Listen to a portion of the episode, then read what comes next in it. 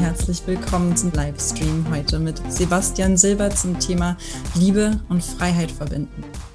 Ich begrüße Sebastian, der heute aus Stuttgart mir zugeschaltet ist und sich mit mir über das Thema austauschen möchte. Wir beide einen Weg gehen, der ähm, ja, sich jenseits zur Monogamie befindet. Und vielleicht magst du dich selber einfach mal kurz vorstellen. Ganz schön, hier sein zu dürfen als Mann und als Polyamor- und Polygamliebender. Freiheit und Liebe sind beides so meine größten Geschenke im Leben und auch beides mein größter Treiber. Und daraus hat sich auch für mich das Love-Coaching und das Life-Coaching rausentwickelt. Und es ist einfach wahnsinnig schön, das weiterzugeben und Menschen zu helfen, sich da drin zu befreien, weil es wirklich einfach nicht der Fall ist in unserer Gesellschaft, aber auch in den Beziehungen, die ich um mich herum ähm, ähm, einfach mitbekomme. Und ich will da einfach was verändern, ich will da Impulse setzen. Und ich würde mich einfach freuen, wenn äh, Menschen sich öffnen und das Thema wirklich äh, ernsthaft mal betrachten würden für sich.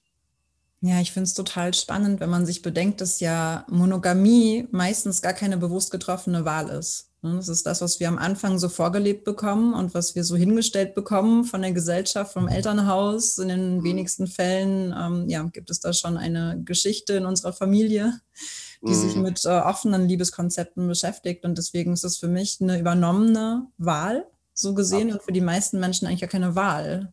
Ja. Und wie war das bei dir so, die Entwicklung? Wann hast du verstanden für dich, gemerkt, dass du eigentlich eine andere Wahl treffen möchtest? Also was spannend ist, ich hatte schon äh, mein ganzes Leben lang monogame Beziehungen. Also die gingen auch immer sehr lang, zwischen drei und zehn Jahren. Ich war auch mal verheiratet zwischendrin, habe zwei Kinder. Das heißt also, Monogamie habe ich, würde ich jetzt mal richtig sagen, ausgelotet, ja, weil ja manche sagen ja auch, ah, du willst ja nur polygam sein, um rumzuvögeln und so, aber ähm, ich, ich habe ja tatsächlich die Tiefe in Beziehungen gelebt, ja, und bin reingegangen, ich bin in Verbindung reingegangen und finde es auch heutzutage noch wichtig, äh, tiefe Verbindung und tiefe Liebe zu leben. Aber ich habe auch gemerkt, dass eigentlich während diesen ganzen Beziehungen letztendlich doch immer dieser Drang da war, der tatsächlich auch sehr triebhaft war, teilweise, also einfach auch äh, Vielfalt zu erleben, ja, ähm, diese Unterschiedlichkeit zu erleben, ähm, auch die Gleichzeitigkeit war mir wichtig, ja, also es kamen halt andere Frauen rein und ähm, irgendwie habe ich dann meine Parallelwelten aufgebaut, wie so viele, glaube ich. Ähm, am Anfang sehr sexuell, aber letztendlich habe ich dann schon gemerkt, dass ähm, letztendlich egal, was für eine Verbindung ich habe, ob die kürzer oder länger ist, ich gehe ja dann trotzdem in die Verbindung rein oder ich äh, nehme eine Verbindung auf und die erreicht dann auch eine Tiefe und dann waren halt die Seitensprünge, wenn man sie jetzt so mal betiteln darf, oder die Affären letztendlich auch eine Form von Beziehung. Und es ist und warst auch du davon, reingeflossen. Warst du da von Anfang an so transparent mit deinen Partnerinnen oder hast du da auch den, den Weg des ge- Betrügens erstmal gewählt? Volle Kanne. Ich habe mhm. gelogen, dass sich die Balken biegen. Also Lügen ist eine ganz stark ange- angstgetriebene Geschichte. Das heißt, ich habe einfach Schiss gehabt, mit meiner Partnerin darüber zu reden und, und sie zu informieren. Und ich hatte tatsächlich Angst um die Beziehung. Ja. Ich hatte Angst um meine große äh, Liebe. Und ähm, ich wollte die eigentlich retten und habe durch das Retten einfach Parallelwelten aufgebaut, weil ich dachte, naja, so ist praktisch unsere Partnerschaft sicher und ich kann trotzdem irgendwie noch das Leben, was in mir drin steckt und äh, da meinen Raum finden. Und habe dann wirklich krasse Parallelwelten aufgebaut. Also ähm, das waren schon ganz äh, harte ähm, Sachen, die ich da gebracht habe, die ich natürlich heutzutage nie wieder so bringen würde, sondern ich will es natürlich öffnen, ich will in die Wahrhaftigkeit, ich will es offen leben, ich will es transparent haben. Und das war aber wirklich ein sehr langer Weg und das ist auch echt null Komma null einfach. Also mhm. Da äh, glaube ich, da ist viel Kommunikation dahinter, da ist viel Auseinandersetzung mit der Frau dahinter, wie sie Schmerz empfindet, was sie stört in diesem Kontext und so weiter. Also es ist äh, nicht so einfach. Wie war es denn bei dir? Du hast dich doch auch geöffnet, oder? Auf jeden Fall, also ich kann das auch total bestätigen, was du sagst zum Thema Angst, ne? Das war, ja, einerseits wollte ich, wollte ich mich schützen, einerseits wollte ich den anderen schützen mhm. vor Schmerz, ähm, vor Konfrontation, vor Auseinandersetzung, die in meiner Wahrnehmung einfach nicht sein musste. So für mich war das immer ein Gefühl von, es gibt dieses Universum mit diesem einen Menschen hier, mhm. ja, und wenn ich dann mit einem anderen Menschen mich hier befinde, dann gibt es hier dieses Universum. Und die standen sich irgendwie gar nicht so nah. Ja, also ich konnte mit von der vollen Präsenz, mit allem, was ich habe ähm, oder hatte, konnte ich da sein mit dem Menschen oder konnte hier sein mit dem Menschen. Und es war für mich irgendwie so, gar nicht nötig, so dieses Thema irgendwie aufzumachen, weil ich genau wusste, oh, das macht dann voll das Fass auf und dann gibt es Diskussionen oder eben vielleicht auch Trennungen und ne, dem anderen tut es weh und er versteht es nicht und er bezieht es auf sich, wobei es mit, mit ihm gar nichts zu tun hat. Und das habe ich tatsächlich die ersten zehn Jahre meines Beziehungslebens, also ich war nie, für mich bin nie den Weg der Monogamie gegangen, weil ich immer schon gemerkt habe, entweder bleibe ich mir selber treu oder dem anderen Menschen. Das war immer so die Hauptfrage, die sich mir gestellt hat. Ich habe mich immer für mich entschieden, also zumindest eben ja körperlich, sexuell und, und in meiner Liebe her. Ich konnte mich, ich habe das nicht über mich gebracht, ähm, einer Verbindung oder einem, einem, diesem Sog von, von einem Menschen nicht nachzugehen. Das habe ich nicht mhm. hinbekommen und ich war damit lange mit mir selber sehr hart im Gericht und habe mich sehr schwer dafür verurteilt. Ich weiß nicht, ob es immer eine andere Sache ist als Frau, zu sagen, boah, warum brauche ich das? Warum will ich Sex mit mehreren Menschen haben? Warum reicht mir ein Mensch nicht? Ja, diese ganzen Vorurteile. Ich habe mich sehr auseinandergesetzt mit diesem Thema mhm. und habe dann, ähm, das hat auch niemand rausgefunden, nie. Also meine ganzen Partner, ähm, ich habe das irgendwie sehr geschweigt. Ich habe das selber nicht als Lüge empfunden. Ich habe das zwar, mhm. es ist ne, offensichtlich ja, auch, eine ja. Lüge gewesen, aber mhm. sie hat sich in mir nicht so angefühlt. Und dementsprechend habe ich auch nach außen hin nicht diese Energie von Heimlichkeit und Lüge und, und Verrat irgendwie, die war nicht in meinem System. Und deswegen hatte der andere Mensch nie was zu zweifeln, weil ich mich auch nie anders verhalten habe, nachdem ich wiedergekommen mhm. bin von irgendwem anders. Ich habe mich nie anders verhalten. Ich habe dem anderen genauso weiter meine Liebe gegeben, meine Zuneigung, meine Offenheit, alles. Mhm. Und irgendwann bin ich dann, nenne ich irgendwann, das war die letzte Beziehung, bevor meine spirituelle Reise so richtig losgegangen ist. Ähm, mhm. Da habe ich mich dann getrennt, weil meine spirituelle Reise losgegangen ist und ich mal auf meine erste Reise gegangen bin, meine erste längere Reise durch Gemeinschaften. Und da habe ich dann auch für mich diesen Entschluss getroffen, so ich möchte mich nicht mehr verstellen. Ich möchte offen mhm. zu allem stehen, was ich bin und wer ich bin.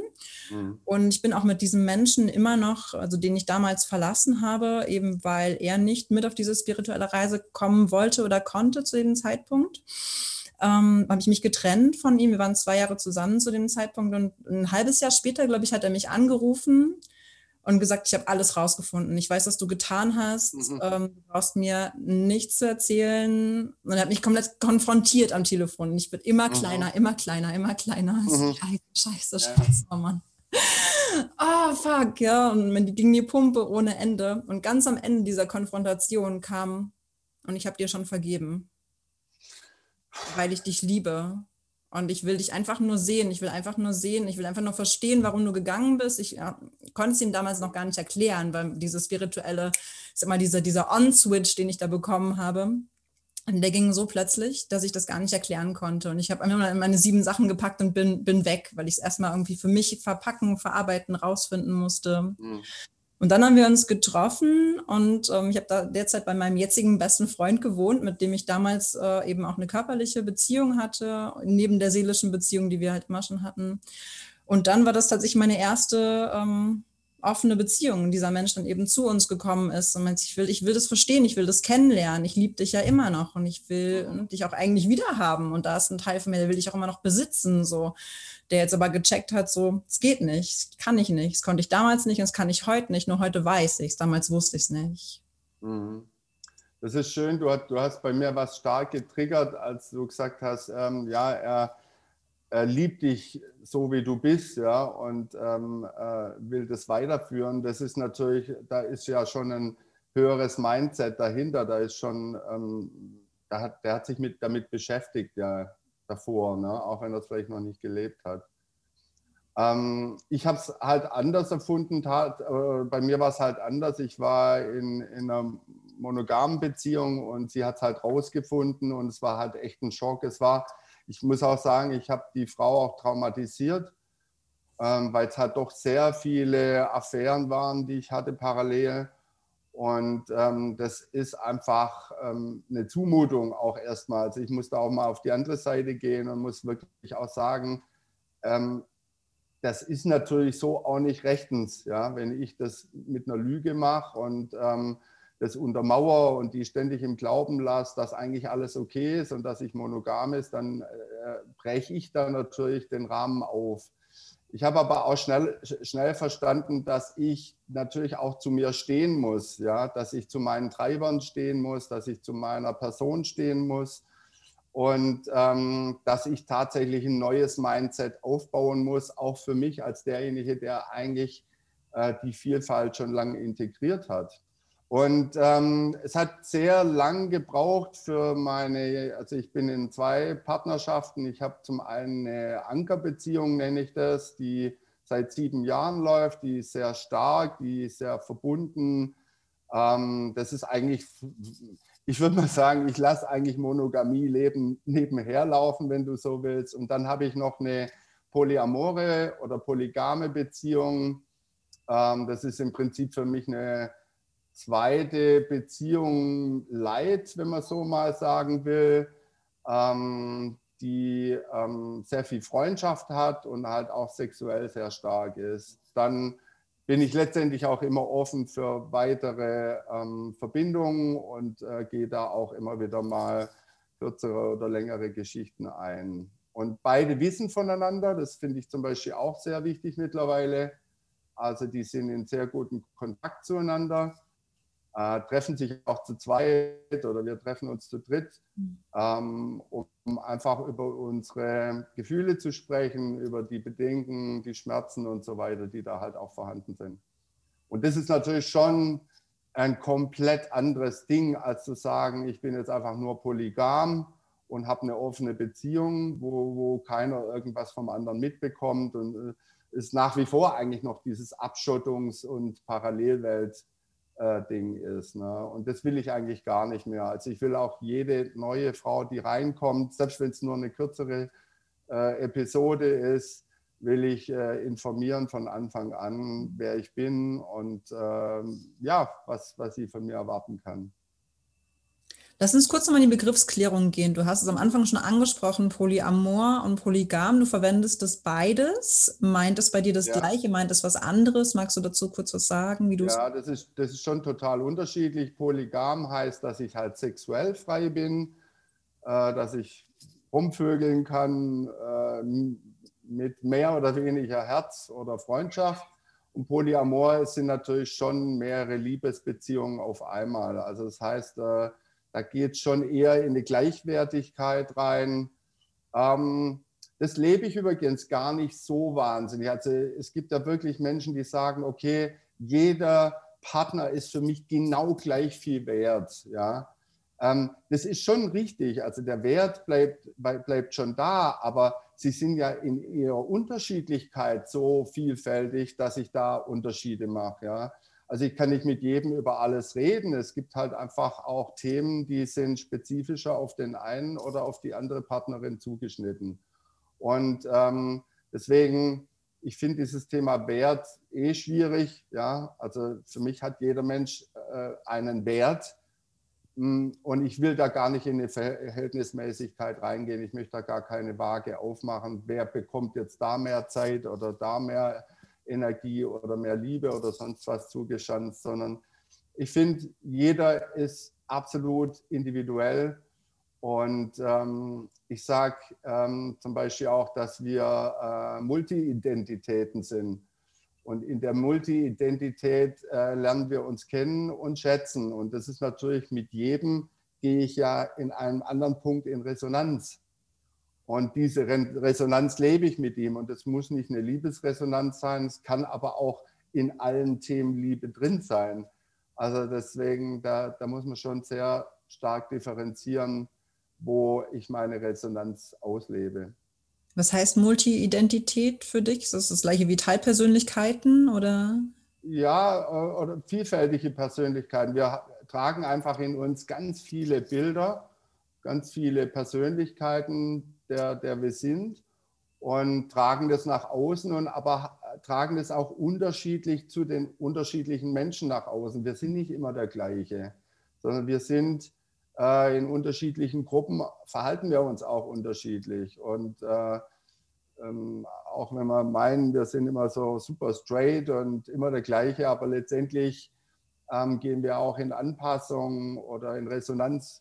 Und in der Resonanz sind wir ja viel stärker, als wenn wir nur mitreden in irgendeinem Thema.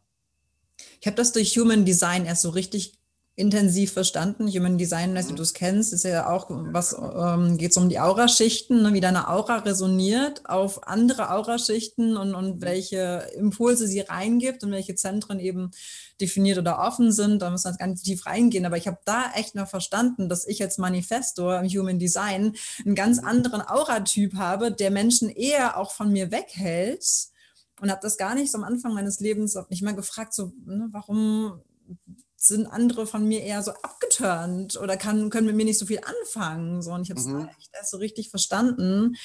Und auch wie das mit anderen Auratypen zusammenhängt und resoniert und so. Ich finde das super spannend. Und welche Teile von mir eben auch rauskommen. Manche Menschen schaffen es innerhalb von Sekunden, mich zu triggern, und andere schaffen es so ziemlich überhaupt nicht mehr.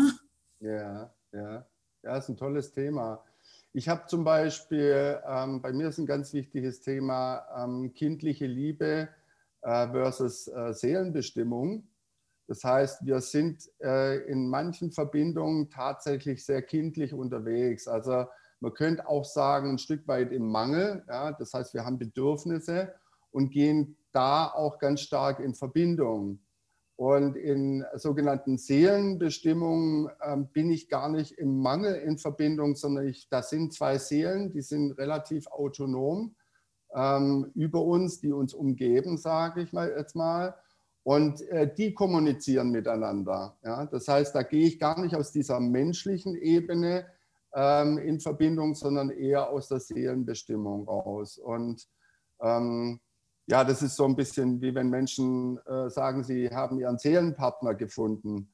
Wobei das wird auch sehr ähm, inf, inf, inflationär verwendet, finde ich, das Wort Seelenverbindung oder Seelenbestimmung. Ähm, es ist oftmals gar nicht eine Seelenbestimmung, weil man halt dann doch merkt, sie sind sehr weltlich miteinander verbunden. Und dann gibt es das Thema zum Beispiel Herzresonanz. Äh, das kennst du ja bestimmt auch über das Tantra. Also wenn ich wirklich mit dem Herzen in Resonanz gehe mit dem anderen, ist es nochmal was komplett anderes, als wenn ich, sage ich jetzt mal, verliebt bin oder äh, jemanden wirklich toll finde oder auch guten Sex mit ihm habe.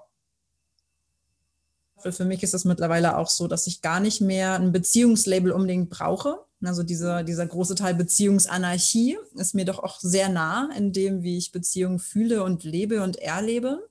Mhm. Und seit kurzem ist da aber wieder ein Fokuspartner in, in meinem Leben. Und das ist super spannend, weil ich eigentlich sehr viele Menschen noch habe in meinem Umfeld. Ich habe mit keinem von denen Geschlechtsverkehr. Das ist wirklich was, wo ich sage, das ist für mich in, für eine Partnerschaft reserviert. Und ich brauche das auch gar nicht so sehr. Ne? Also das mag auch jeder echt halten, wie er möchte. Bei mir ist es auch gar nicht so, dass ich mir das verbiete und dass ich sage, ich darf das nicht haben, sondern das ist einfach aus meiner natürlichen Entwicklung heraus entstanden. Ich glaube, ich hatte einfach in meiner Jugend, also ich hatte so viel Sex, dass ich mich irgendwann ähm, darüber hinaus entwickelt habe und gemerkt habe, so, es kommt so ein bisschen mehr vom Schoß ins Herz, ne? Und dann kommt es irgendwann wieder vom, vom, vom Herz so ins dritte Auge, ist ja der Weg von unten nach oben, der im Tantra eben auch beschritten wird. Und ich merke den sehr deutlich in meinem System. Und deswegen ist mein Polyamor-Sein, es ist sehr aus dem Herzen basiert. So, da sind einfach sehr viele Menschen und ich brauche mit denen kein Label. Ich brauche nicht sagen, oh, das ist mein Partner oder ich habe hab jetzt irgendwie x Partner oder so, sondern das sind eben Freunde, es sind Menschen, die mir nahe sind auf den verschiedensten Ebenen. Manchmal hat man mehr Nähe und manchmal hat man weniger körperliche Nähe und es ist ganz verschieden. Aber durch dieses Alleinsein, das hat mir so viel Verständnis eröffnet über das, wie ich funktioniere, über das, was ich brauche in Beziehungen, in Partnerschaften.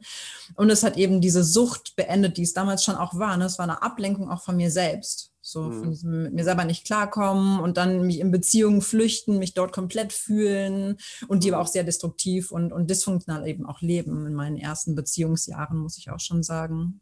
Ja. Mhm. Also im Prinzip kannst du ja Beziehung eigentlich äh, zweifach sehen. Und zwar zum einen Verbindung und zum anderen Loslassen. Das sind ja zwei Extreme. Ja? Also ich gehe was ein, ich gehe in die Tiefe, ich verbinde mich ganz extrem und ich gehe aber auch wieder raus. Also, und das Rausgehen hast du halt vielleicht, äh, vielleicht vermehrt gelebt, indem du auch eins, eins mit dir selber warst. Ja? Oder auch einmal allein warst, ja. Also Zweisamkeit und Einsamkeit. Und letztendlich, ähm, glaube ich, ist das äh, unsere Erfahrungsebene auf der Erde, diese Dualität zu spüren. Ähm, es ist, ist egal, ob ich das in einer Auseinandersetzung mache, in einer Diskussion zum Beispiel, bin ich ja auch manchmal auf der anderen Seite oder wir sind zwei in der Diskussion. Oder wir gehen nach der Diskussion, wenn sie vielleicht brutal war, sogar wieder in, in, in, eine, ähm, ja, in eine Gemeinsamkeit oder haben Versöhnungsex oder was auch immer. Ja? Also äh, das ständig zu spüren, dass da eigentlich eine Zerrissenheit ist und ein Einswerden. Das ist eigentlich die Erfahrung, die wir machen. Und ähm, ich sage immer, die, was nach der Erderfahrung kommt, ist ja eine Transformation ins Einswerden, ja, ins wirkliche Einswerden. Und um, man, um dieses Einswerden überhaupt wirklich zu können, ja, also wirklich authentisch zu können, muss man eigentlich überhaupt erstmal dieses Zweisein äh, leben oder auch die Zerstrittenheit oder Zerrissenheit äh, ausprobiert haben. Und deswegen ist es eigentlich... Ich sage auch, also ich war mal sehr lang so Polyamor- und Polygamie-Verfechter, aber ich muss sagen, mittlerweile bin ich eigentlich auch ein Monogamie-Verfechter, ja? Weil das soll jeder handhaben, wie er will. Er macht ja seine Erfahrung in, in einem Beziehungskonstrukt. Und ob ich das mit mehreren mache oder nur mit einem, ach Gott, das sei jedem selber überlassen. Ich habe da gar keine Wertung mehr drin. Ich finde das super spannend, weil mein Fokuspartner ist auch eher Tendenz, wir haben den schönen Begriff monogamisch geprägt, ja, oder der, der wird, glaube ich, im amerikanischen Sprachraum ist ja auch schon irgendwie mehr so, ja, also so schon eher tendenziell monogam, aber halt auch nicht komplett.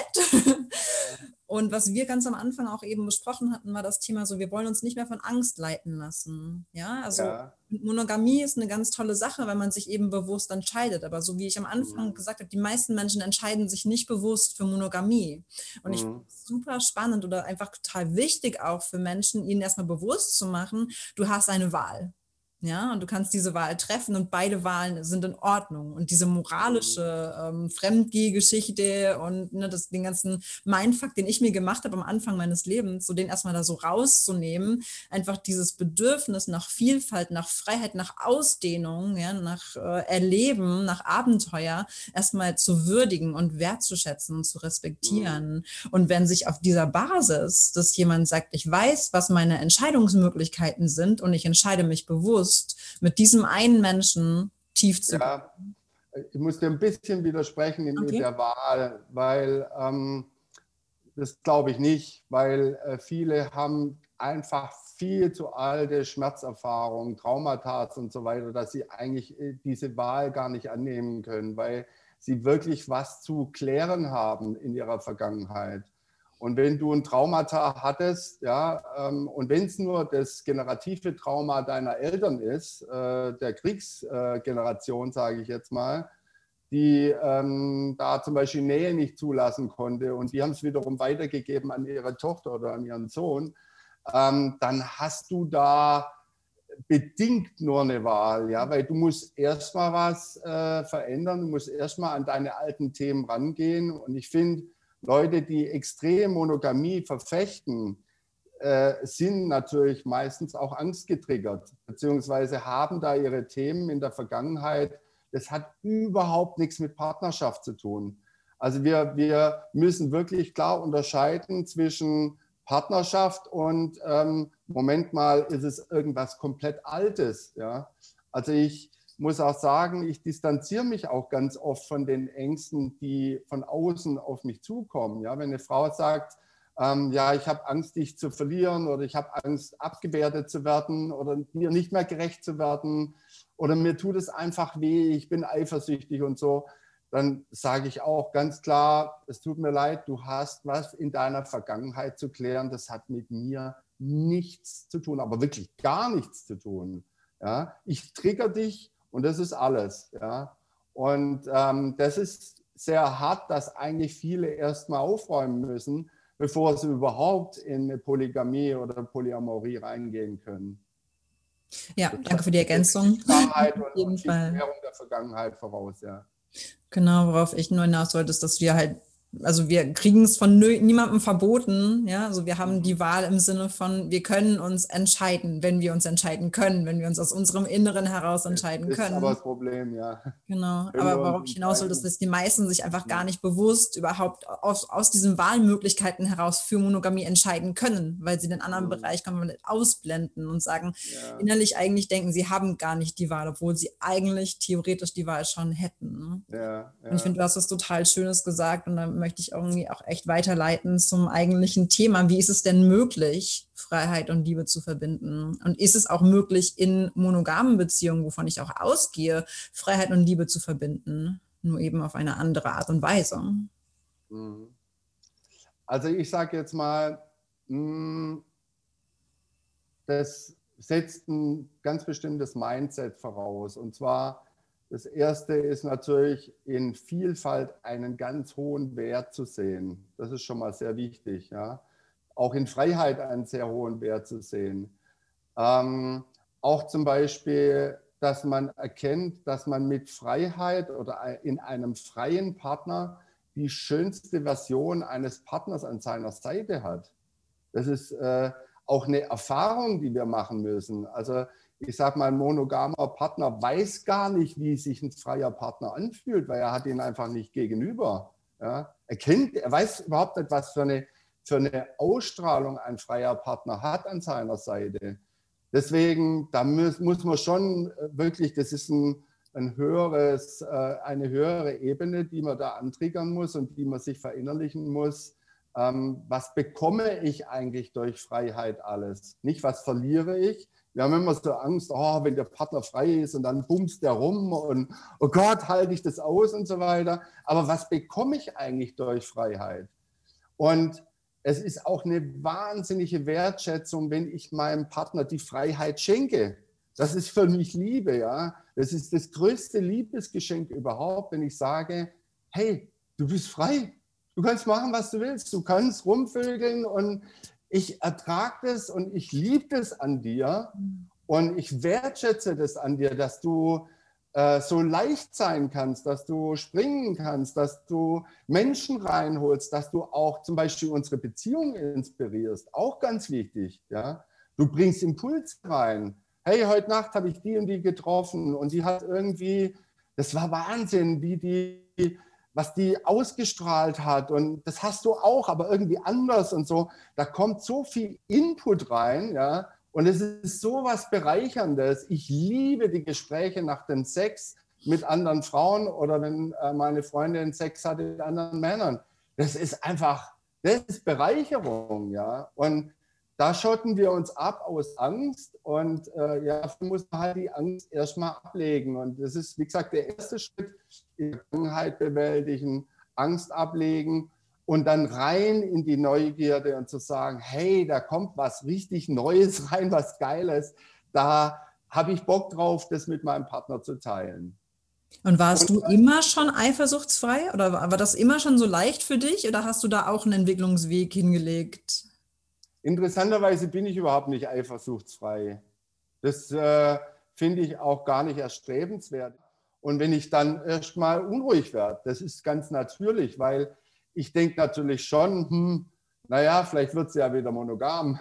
Ja, könnte das sein, äh, dass sie dann sagt, boah, der Typ ist so mega, sorry, aber pff, mit dir fange ich jetzt nichts mehr an. Kann ja durchaus sein, aber ich lasse das dann halt auch los. Ich lasse den Gedanken auch los. Und das ist zum Beispiel auch ein ganz wichtiger Punkt im Thema Angst. Wir dürfen nicht zu arg in diese Ängste immer reingehen. Ängste ist tatsächlich auch gleichzusetzen mit Sucht. Das heißt, äh, Angstverhalten ist auch gleichzeitig Suchtverhalten. Und äh, Menschen, die ständig Angst haben, die fokussieren sich auf die Angst und haben dann ständig diese Feedbackschleife im Kopf drin und äh, äh, sind regelrecht besessen von Angst. Und da muss man auch ein bisschen locker mit umgehen, muss immer wieder gegen die Angst auch eine andere Denkweise dagegen setzen, nämlich die Chance. Ja?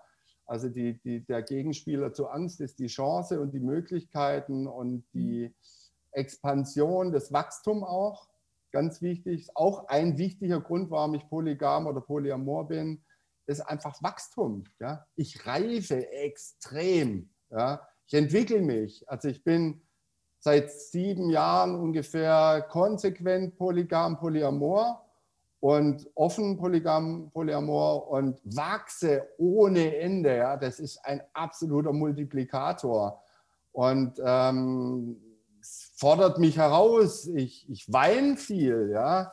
Ich heule, ich sitze da und bin auch verzweifelt in, in manchen Diskussionen. Ja? Und es ist auch echt hart. Aber, aber es ist wahnsinniges Wachstum. Und äh, ich komme so meiner Transformation einfach näher. Und ich weiß, wenn ich die Erde verlasse, ähm, bin ich wesentlich weiter, als wenn ich es rein monogam durchgezogen hätte. Mit einer Partnerin sowieso. Ja, wir werden stark gefordert, ja, in, in ähm, ja, außergewöhnlichen Beziehungen. Sowieso, wenn wir auch gegenüber der Gesellschaft, die leben wollen, weil wir werden ja auch ausgegrenzt, wir werden ja auch bewertet von, von außen, ja, mhm. ganz stark. Ähm, ich muss bei mir jetzt mal so sagen, ich bin viel im Nachtleben auch unterwegs, habe sehr viel mit jungen Leuten zu tun, auch mit jungen Männern, und dann kommen immer wieder so welche zu mir her und sagen irgendwie, wow, das ist ja so geil, genau so will ich leben, ja. Also sie spüren das halt, und ich bin ja ehrlich und ich lebe das stark nach außen, ich lebe die Vielfalt, und dann ähm, sage ich zu den Jüngeren tatsächlich, boah, das ist ein Weg, hey, ich sag dir, geh ihn, ja, ähm, ich drücke dir beide Daumen, aber du wirst echt verzweifeln auf diesem Weg, ja, der wird brutal hart sein. Und das ist Gesellschaft, das ist auch das eigene Ich, das gegen dich selber kämpft. Das ist der Partner oder die mehreren Partner, die du hast. Ähm, das ist echt, es ist hart, aber darin liegt ja die Wachstumschance. Je, je ähm, mehr wir was wagen, riskieren und mutig sind, desto mehr reifen wir in den Prozess, und desto mehr, desto mehr haben wir die Chance, tatsächlich nach dem Leben nicht wieder ins Gleiche zurück zu müssen. Welche Qualitäten, welche Eigenschaften sind am wichtigsten, die man so entwickeln muss in deinen Augen, um in diesem polyamoren Feld zu bestehen, für sich selbst und mit dem anderen? Also das Härteste ist tatsächlich für mich, den Schmerz des anderen zu ertragen. Das Gar nicht mal deinen eigenen, sondern den des anderen. Nee, ach was, mein eigener ist, ist ein Witz dagegen, weil wow. ich habe tatsächlich... Ähm, Also ich muss dazu sagen, fairerweise dazu sagen, die Frauen, die sich für mich entscheiden, sind eigentlich keine polygamen oder polyamoren äh, Menschen, ja? Sondern es sind monogame Menschen. Ja? Die wohl, haben eigentlich ein ganz anderes Beziehungskonzept vor Augen. Das heißt, die sind auch noch nach Jahren sehr stark verletzt. Mhm. Ähm, aber wie gesagt, auch das zu differenzieren, dass ich nicht die Verletzung bin, sondern dass es eigentlich die Prägung ist. Ja? Ähm, das, da muss ich halt äh, mich stark natürlich davon äh, distanzieren, aber ich muss auch diesen Schmerz aushalten können, der, der mir da entgegenfließt, weil ganz ehrlich, äh, ich habe auch schon Schläge bekommen, ich habe auch schon echt brutale verbale Gewalt ertragen müssen.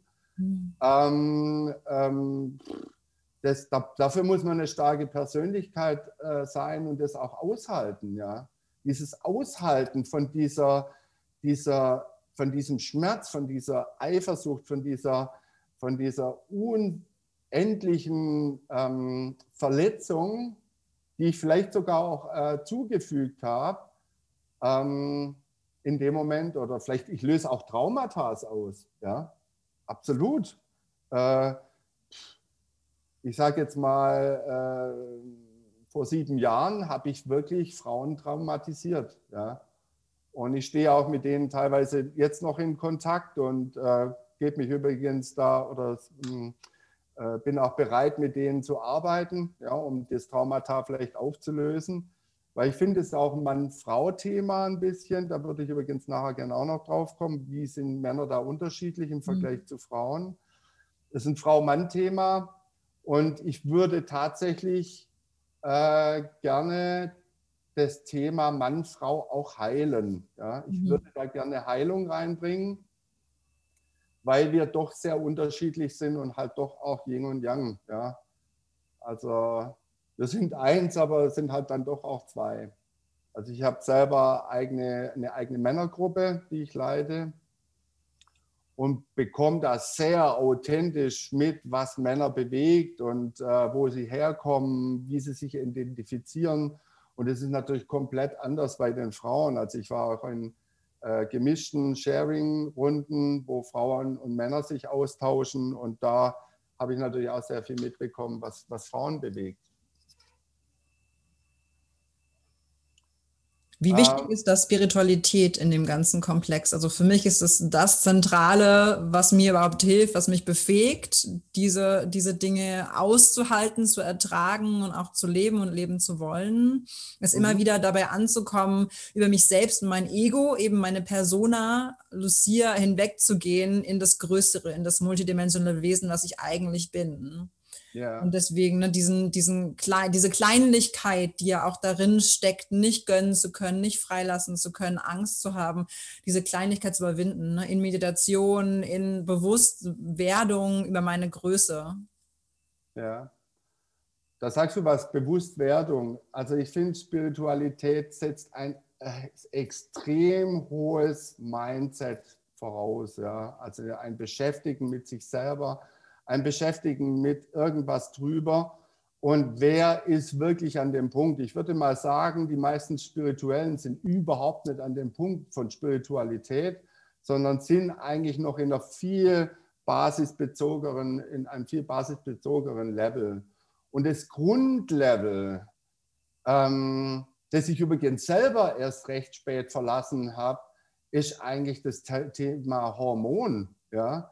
Wir als Männer haben äh, ein Testosteron, der dafür sorgt, ein, ein Hormon, Testosteronhormon, was dafür sorgt, den Drive überhaupt erstmal zu entwickeln, in eine Beziehung zu gehen. Ja?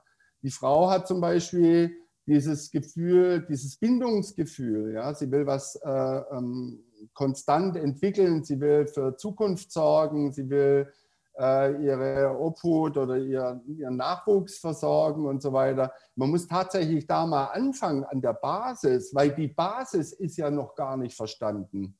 Ich habe zum Beispiel, eine sehr interessante Erfahrung für mich ist, dass bei mir der Testosteronspiegel langsam runtergeht. Mhm. Und was heißt das? So komme ich in die Spiritualität erst rein. Habe ich einen sehr hohen Testosteronspiegel, also bin ich ein junger Mann, bin ich ganz stark triebhaft noch. Da ist, der, kommt der komplette Drive, in eine Beziehung einzugehen aus dem Hormonellen. So, das heißt, ich muss mich ja erstmal aus dem Hormonellen rausentwickeln in, in ein höheres Level. Und das kann ich tatsächlich erst, wenn das Testosteron ein bisschen in Relation zu meinem Mindset äh, niedriger ist. Und äh, das Verständnis, das ist wirklich ein, ein absolutes Basisverständnis, was exponentiell steigt. Ja? Also wir werden nicht spirituell einfach so mit siebzehn ja, und treffen da irgendeinen Osho oder sonst was, irgendeinen spirituellen Lehrer, den wir nachgehen. Dann ist es alles aufgesetzt. Mhm. Ja? Das Ziel ist wirklich, sein, seinen hormonellen ähm, Bereich zu verlassen. Übrigens auch die Frau. Die Frau muss auch gucken, dass irgendwann mal das Thema ich will halten, ich will äh, äh, äh, meinen Nachwuchs schützen und so weiter. Das muss sie ja auch verlassen. Ja? Das ist ja auch hormonell bedingt. Das heißt, Ähm, um in einen spirituellen Bereich zu gehen, brauche ich erstmal das Durchlaufen dieser unteren Schwelle. Ich finde, das ist eine ganz stringente, gerade Linie in das Spirituelle rein. Wenn du so willst, sogar auch in eine Wertfreiheit kommen, auf der Seite und auf der Seite. Und dann ist es eigentlich eins. Also wenn ich in der Wertfreiheit bin und wirklich auch den Mann verstehen kann, der jeden Tag in den Puff geht und seine Frau betrügt, wenn ich den verstehen kann, dann kann ich auch Spiritualität verstehen. Mal zurück zu oder klingt das für dich doof? Ich kann mich da reinbegeben. Ich weiß auf jeden Fall, was du mit Wertfreiheit meinst. Das ist auf jeden Fall ein Riesenthema, weil das ist diese Wertung, der Kopf wertet schneller, als, der, als, die, ne, als man das Bewusstsein hinterherkommt quasi. Ja. Und da ähm, zu schauen, in die Non-Dualität einzusteigen, ja, in, in die ähm, Auflösung der Gegensätze. Da muss das eine hat in der Non-Dualität, ist genauso Gott wie das andere, mhm. genauso Gott ist. Ja. Und, und da komme ich mit dir zusammen in dem Punkt, auf jeden Fall. Wir haben zwar Grundanlagen und wir sind dual angelegt, aber letztendlich haben wir alle die gleiche Überwindung ähm, zu erreichen, nämlich die Transformation auf eine höhere Ebene. Und die erreicht man an derselben Schwelle. Ja? Also eine Frau transformiert sich nicht an einer anderen Stelle wie ein Mann, sondern letztendlich müssen wir beide dieses Wertungsthema auflösen. Und äh, wenn wir das schaffen, äh, dann wird man eigentlich eins. Und dann lassen wir unser Testosteron hinter uns und aber auch unsere Spiritualität. Spiritualität ist auch ein Label. Wie kommen wir da hin? Wie kommst du da hin? Welche konkreten Schritte machst du? Also ich, ich empfinde jeden Tag als Übung für mich. Und je größer ich meine Herausforderungen ähm, setze oder je größer ich meine Grenzen stecke, desto mehr werde ich gefordert. Und äh, da können mehrere Partner natürlich nur das Allerbeste dazu liefern, ja. Weil je weniger Menschen oder je weniger Einfluss oder je weniger Extreme ich in meinem Umfeld habe, also sprich eine Komfortzone, Monogamie ist ja, ist ja eine Komfortzone. Ja. Da kann mir niemand was anhaben, wir haben uns die Treue geschworen, wir sind verheiratet, wir haben ein Haus, wir haben einen Garten mit einem Zaun drumherum. Ja. Wir machen die Haustür zu. Ja. So, und da ist alles safe. Das ist ja das Ziel, wir müssen dieses... dieses Sicherheitsding auflösen, ja, weg mit, weg mit Versprechen, weg mit ich bin treu, weg mit äh, ich mache das oder ich verspreche dir das oder sonst was. Da komme ich übrigens zum ganz wichtigen Punkt, das Thema Vertrauen. Ja. Ähm, viele hängen das viel zu hoch, das Thema Vertrauen. Ja. Wir denken immer, wenn wir vertrauen, dann sind wir in einer guten Partnerschaft. Auch übrigens Spirituelle reden sehr viel über Vertrauen. Nee, es braucht gar kein Vertrauen. Wir brauchen nicht Vertrauen. Wir spüren den anderen. Ja? Was will ich denn da vertrauen? Wir spüren ihn, wie er ist. Und wenn er falsch ist oder wenn er nicht so ist, wie wir es gern hätten, dann kommen wir aus unserer Komfortzone raus. Und dann bin ich dankbar. Dann bin ich dankbar, dass er fremdgegangen ist. Dann bin ich dankbar, dass er mich verarscht hat, dann bin ich dankbar, dass er mich anlügt. Weil jetzt komme ich in die Forderung rein. Jetzt tut sich was bei mir. Jetzt muss ich umdenken. Jetzt muss ich, was mache ich jetzt? Er hat mich angelogen seit zwei Jahren. Oh Gott, oh Gott, was mache ich jetzt? Muss ich in mich gehen? Muss mich zentrieren? Muss gucken, okay, was triggert da? Ja, kommt da Gefahr rein? Kommen meine Ängste rein und so weiter? Und das ist absolut ein Geschenk. Und wenn man so sehen kann, Ähm, dann sind wir, ja, dann haben wir den Wert in dem Ganzen gefunden, den Sinn. Wo ich, wenn ich Vertrauen höre und mich mit, mit Vertrauen beschäftige, dann geht es bei mir in erster Linie um das Vertrauen in mich selbst und das Vertrauen in meine Seele. Mhm. Und da finde ich, also das finde ich unendlich wichtig in der mhm. Hinsicht, ne, dass ich mir selber vertrauen kann, dass ich mir vertrauen kann, dass ich mit allem klarkomme, dass äh, ne, ich durch die größten Krisen durchkomme, dass ich vertrauen kann, dass ich liebenswert bin, dass ich Menschen habe, die mich mhm. unterstützen, ja, dass ich all die in, all diese Dinge in mich selber vertrauen kann, meine Seele vertrauen kann, in das Höhere vertrauen kann. Also da finde ich Vertrauen ja. essentiell wichtig. Ja. Was bräuchtest denn du in so einem, in so einem Kontext, wenn dein Partner irgendwie eine Nacht mit einer anderen verbringt? Genau, wir sind da einfach auch noch total in Kommunikation, gerade da es bei uns ja ganz frisch ist, äh, ne, und sind wir überhaupt erst einmal rausfinden, so was, also was ist da, was wollen wir, was brauchen wir, ähm, womit komme ich einfach klar, womit komme ich schwieriger klar. Für mich ist zum Beispiel ein ganz großer Unterschied, bin ich dabei oder bin ich nicht dabei. Also wenn ich zu einem Dance gehe mit meinem Partner und er tanzt intensiv mit einer anderen Frau, kann das für mich sehr viel herausfordernder sein, als wenn ich nicht dabei bin und weiß, die vögeln die ganze Nacht durch. Ja? Also da, wenn ich was sehe oder wenn ich auch quasi da bin, als ich bin eine Option in dem Moment und ich werde aber als Option nicht gewählt, ja, dann, dann macht das mit mir ganz andere Dinge, als wenn ich gar keine Option bin. Und der Mensch, wenn nur eine haben, also eine andere haben könnte oder, oder mhm. ne, nichts. Dann bin ich keine aber Option. Das ist, bin ich das ist aber spannend. Du tust genau umgekehrt formulieren, wie ich es formuliere, weil okay. meine Partnerinnen mega gern immer dabei sind, sowohl im Club als auch beim Sex. Ja. Da sind sie ja eingebunden. Genau. Ja, wobei sie sind auch letztendlich eventuell außen vor, wenn ich im Club bin und mhm. äh, mit einer anderen flirte. Da kann schon mal sein, dass die neue Priorität hat, kurz mal in dem Moment, ja. Und dann muss ich schon da zugucken und ja, entweder habe ich Spaß dran oder es ist der Horror oder irgendwas dazwischen. Erzähl mal was zum Thema Kommunikation, was du da noch loswerden möchtest. Und ich gucke mal kurz in den Chat rein, ob wir Fragen haben, auf die wir noch eingehen oh, ja, können. Spannend, okay? ja, ja. Also was ist wichtig zum Thema so Kommunikation und Austausch in der Hinsicht? Was hast du da für Erfahrungen? Also ich finde es wichtig, definitiv über alles zu sprechen und auch sofort anschließend, also äh, möglichst ohne Verzug. Ich finde, also einer von, von den beiden Frauen ist es zum Beispiel auch wichtig, in einer dauerhaften Verbindung zu sein. Also wir sind dann über WhatsApp verbunden. Ich schreibe dann so alle Stunde oder alle zwei Stunden auch mal, wie es mir geht oder wie es gerade ist bei uns mit der anderen. Und äh, das beruhigt sie ungemein. Aber ich denke mal, da hat auch jeder ein anderes Bedürfnis. Ja? Es gibt auch äh, Frauen, die sagen, oh, da gehe ich raus. Ich möchte da gar nichts wissen von. Äh, sag's mir erst, wenn es vorbei ist. Ja? Also Kommunikation ist was sehr Individuelles und ähm, jeder braucht da ähm, äh, auch was anderes in Bezug auf seine Ängste oder auf seine Vergangenheit. Und dann kommt für mich auch noch ein Stück weit das dazu, dass ich ja auf ihre Vergangenheit ganz stark eingehe. Ich bin natürlich jetzt auch Coach, Life-Coach und äh, Beziehungs- und Love-Coach. Das ist halt natürlich auch mein tägliches Thema, ja, mit Vergangenheit umzugehen. Aber ich finde es wahnsinnig wichtig, generell übrigens jeden, den ich kennenlerne, ich will auch immer die Vergangenheit von demjenigen mhm. kennenlernen.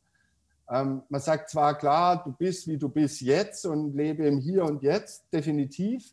Aber äh, wenn ich seine Vergangenheit kenne, bin ich viel nachsichtiger in der Kommunikation, mhm. bin ich viel milder, bin im Urteil auch. Also wenn ich dann urteile, dann, dann lasse ich es auch sein, das Urteil mal. Ja? Dann denke ich mir, mein Gott, äh, der hat ja zu kämpfen in einem ganz bestimmten Gebiet und dann habe ich da sehr viel Respekt vor und ähm, ähm, nehme ihn einfach auch behutsamer wahr und achtsamer. Ja, ich finde es total wichtig, wenn man sich darüber bewusst wird, dass wir alle an gewissen Schaltstellen einfach Empfindsamkeiten haben. Ja, und das, also für mich ist es viel wichtiger, zum Beispiel auch einfach zu wissen, der andere ist da. Wenn ich mit meinen Themen, also wenn ich Themen habe, wenn Themen an, hochkommen, statt ähm, irgendwas zu reduzieren, irgendwas reduzieren zu wollen, irgendwas verbieten zu wollen, das habe ich bei dir jetzt auch rausgezogen, so Regeln, nein, danke, aber trotzdem, also lässt du dich ja schon auf die Bedürfnisse und Wünsche deiner Partnerin ein. Also wenn ich Absolut. mir überlege, so, ich müsste jetzt jede Stunde, wenn ich mit einem ein Date hätte oder mit einem meiner anderen Liebsten irgendwie Zeit verbringe, da ständig irgendwie eine S M S schreiben oder eine WhatsApp schreiben alle paar Stunden, das wird mich schon richtig abfacken, das, weil ich könnte dann gar nicht mit meiner ganzen Präsenz irgendwie bei dem Menschen sein, mit dem ich eben jetzt gerade bin. Mhm. Und da hätte ich, glaube ich, also auf die Regel würde ich mich oder auf den Wunsch würde ich mich, glaube ich, nicht einlassen. Also das finde ich hochrespektabel, dass du sagst, nee, ich sehe den anderen Menschen da und das ist das, was ihm gut tut und was er braucht oder ja. sie. und dass du ihm das dann geben oder ihr das dann geben kannst, weil mir ist diese Präsenz, Präsenzsein mit dem anderen Menschen total wichtig in dem Augenblick, mhm. dass ich eben nicht ich am Handy hänge. Ja, die Problematik ist tatsächlich mh, das und, oder die, ich sag mal, das Leben im Hier und Jetzt, aber auch in der Gleichzeitigkeit von Liebe im Hier und Jetzt. Ich bin ja mit meiner Ankerbeziehung auch jetzt während unserem Gespräch verbunden. Ja, ja, ich bin auch mit der Zweitbeziehung bin ich verbunden. Ich bin eigentlich ständig in Liebe. Ich bin ständig in Respekt und Achtsamkeit. Mhm. Und das fördert natürlich schon stark heraus, dass ich in dieser Gleichzeitigkeit auch lerne zu leben. Ja? Dass ich nicht nur, wenn ich eine andere Frau treffe, im Hier und Jetzt bin, sondern dass ich tatsächlich noch den Raum halte für all meine anderen Lieben. Und das, da drin liegt natürlich schon eine Wahnsinns-Herausforderung, mhm. weil ähm, man kann natürlich auch sagen, ich konzentriere mich voll und ganz auf eine. Mache ich auch, ja. Also ich bin in der Leidenschaft zum Beispiel und in der Hingabe voll konzentriert. Ja. Bin da wirklich bei einer Person, aber trotzdem umgibt mich ja die Aura noch von den anderen Liebenden. Ja. Und die sind tatsächlich auch präsent, die haben ihren Wert, äh, anwesend zu sein, in was für einer Form auch immer. Mhm. Und ähm, das ist, äh, hat sehr viel mit Respekt zu tun. Da werden wir wieder bei den Qualitäten, du hast, finde ich, gerade ganz, auch ganz wichtige Qualitäten genannt, die man äh, entwickeln darf, ne? Respekt, Achtsamkeit ja. und ähm, ja, Hingabe. Ne? Das sind mhm. alles so, also die werden in, in meinem Polyamoren-Sein auch viel mehr gefördert, als ich mir das vorstellen könnte, dass sie in, in Monogamie gefördert werden Definitiv, würden. Ja, ja. Also es ist eine Achtsamkeitsschule, die seinesgleichen mhm. sucht. Ähm, auch ständig seine Antennen offen zu halten, ja, wem geht es jetzt schlecht oder wer hat da irgendwas oder, oder wer braucht was, ja, wer braucht Nähe, wer braucht äh, Zuwendung. Es ist ein absoluter Drahtseilakt und zerreißt auch mich manchmal. Also es ist, es ist für mich wahnsinnig herausfordernd, kostet mich auch immens viel Energie, das darf man auch nicht vergessen. Das ist ein energetisches Thema, ja, mehrere Menschen zu lieben, heißt auch, kann ich es überhaupt? Ja? Kann ich mehrere, mehrere Menschen? Mhm. Habe ich überhaupt Energie dafür? Ja? Ich glaub, Zeit. Zeit, natürlich. Viele winken auch kategorisch ab, weil sie sich sagen, ja, wie soll ich denn das machen? Ich arbeite den ganzen Tag und dann äh, sehe ich meine Frau und, und der bin ich auch schon zu wenig. Ja? Mhm. So. Äh, wie will ich denn da noch irgendwie äh, zwei, drei andere Frauen einbauen? Absolut zu Recht. Ja, also es ist, äh, man muss schon auch gucken, äh, dass man energetisch bereit ist dafür, äh, so ein Modell zu leben. Hast du noch ein Thema, was dir noch wichtig ist, mit dem wir hier den Sack zumachen heute? Ähm, Ding, was mir tatsächlich noch wichtig ist, ähm, das Thema Wahrheit und Lüge. Mhm. Ich bin ja in vielen polyamoren Gruppen auch auf Facebook unterwegs und lese so die Chats durch und ähm, bin immer wieder sehr traurig, wie Lügner an die Wand gestellt werden, wie sie äh, über, oder überhaupt wie Wahrheit auch ähm, äh, als das universelle Tool rausgearbeitet wird. Also ich möchte mal sagen, klar, Wahrheit klingt jetzt natürlich erstmal positiv, aber man muss es ja auch in der Dualität sehen. Hier ist die Wahrheit und hier ist die Lüge. Mhm. So.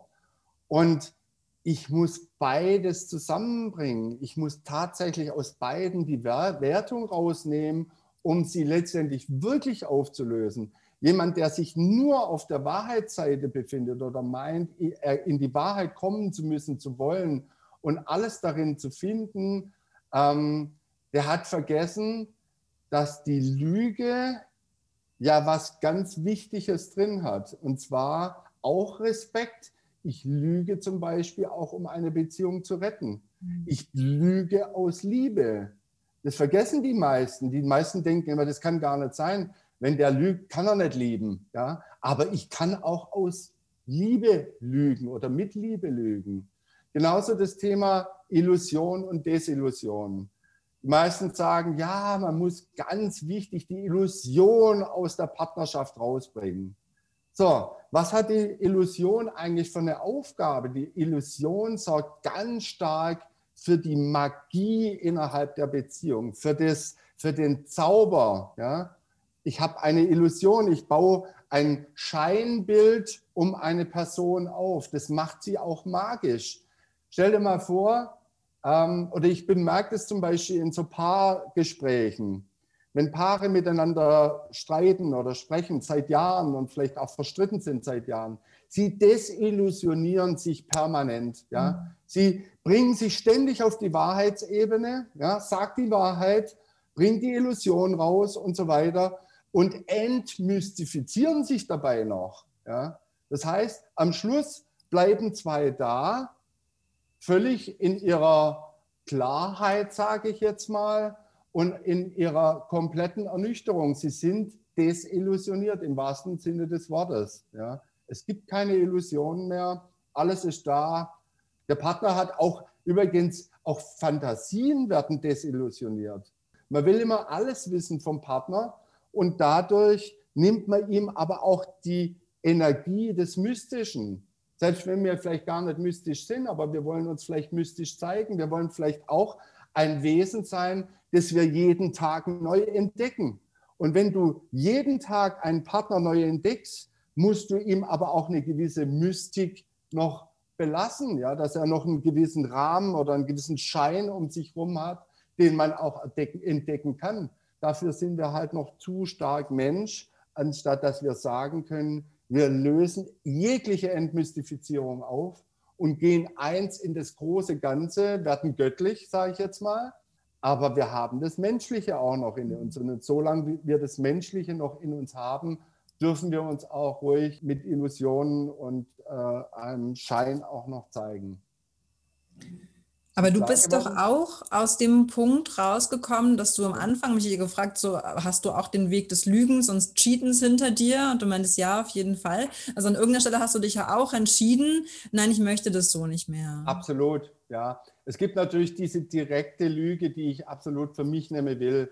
Aber ich lüge auch noch, ja, weil ich bin Mensch. Verdammt, aber nicht mehr so krass wie früher und nicht mehr so bewusst wie früher. Nicht mehr so krass wie früher, genau, genau. Ich, ähm, Ähm, es gab mal so einen, so einen Forscher, der hat herausgefunden, dass wir äh, bis zu zweihundertfünfzig Mal pro Tag lügen. Und da gehört ja auch die Selbstlüge dazu. Oh ja. Ja? Also wo sind wir wahrhaftig gegenüber uns selber? Ja. Und schon allein da kann ich nicht die Wahrheit sagen. Ich kann nicht sagen, ich bin wahrhaftig gegenüber mir selber. Ich bin es bestimmt um zig Grade mehr als vielleicht andere. Aber, aber ich bin nicht komplett in der Wahrheit. Sorry, und zeig mir bitte jemanden, der komplett in seiner Wahrheit ist, der nicht mehr lügt, sich selbst gegenüber und anderen. Zeig mir den bitte. Ich hätte gern so einen Mentor für mich. Ich möchte nicht nur selber eins sein, sondern ich, ich, ich suche tatsächlich Menschen, die komplett in ihrer Wahrhaftigkeit angekommen sind. Vielleicht also bist ihr da draußen, ihr habt es gehört, wenn ihr ja, so ein Mensch seid oder so ein Mensch kennt, dann wendet euch an Sebastian. Absolut. Das klingt total spannend. Ihr könnt mir gleich nochmal eine nächste Stunde aufmachen. Vision, Utopie in Beziehungen. Finde ich super, ja, super spannend. Sebastian, sehr schön, ich danke ja. dir von Herzen, dass du mit mir heute hier gesessen hast. Ich danke dir. Und uns deine Einsichten mitgeteilt hast und auch dein, deine radikalen Ansichten. Ich fand es super schön, auch diese Radikalität auch irgendwie, also nochmal so zu hören und dieses Fieber und das Feuer, was du da und diese Leidenschaft, die du dafür hast, fand ich super schön mitzubekommen. Ja, ich danke dir. Du bist eine wahnsinnig tolle Person, unheimliche Ausstrahlung, ganz tolles Mindset. Mach weiter so. Ja, das ist bestimmt nicht das letzte Mal, dass wir hier gesessen haben. Ja, und ihr Lieben da draußen, ich hoffe, euch hat es euch auch gefallen und lasst uns ein Like da, lasst uns ein Abo da, lasst uns, teilt das Video, wenn es euch irgendwie was gebracht hat, wenn ihr glaubt, irgendwem anders da draußen könnte es was bringen. Mhm. Und wir sind raus für heute. Danke. Ciao.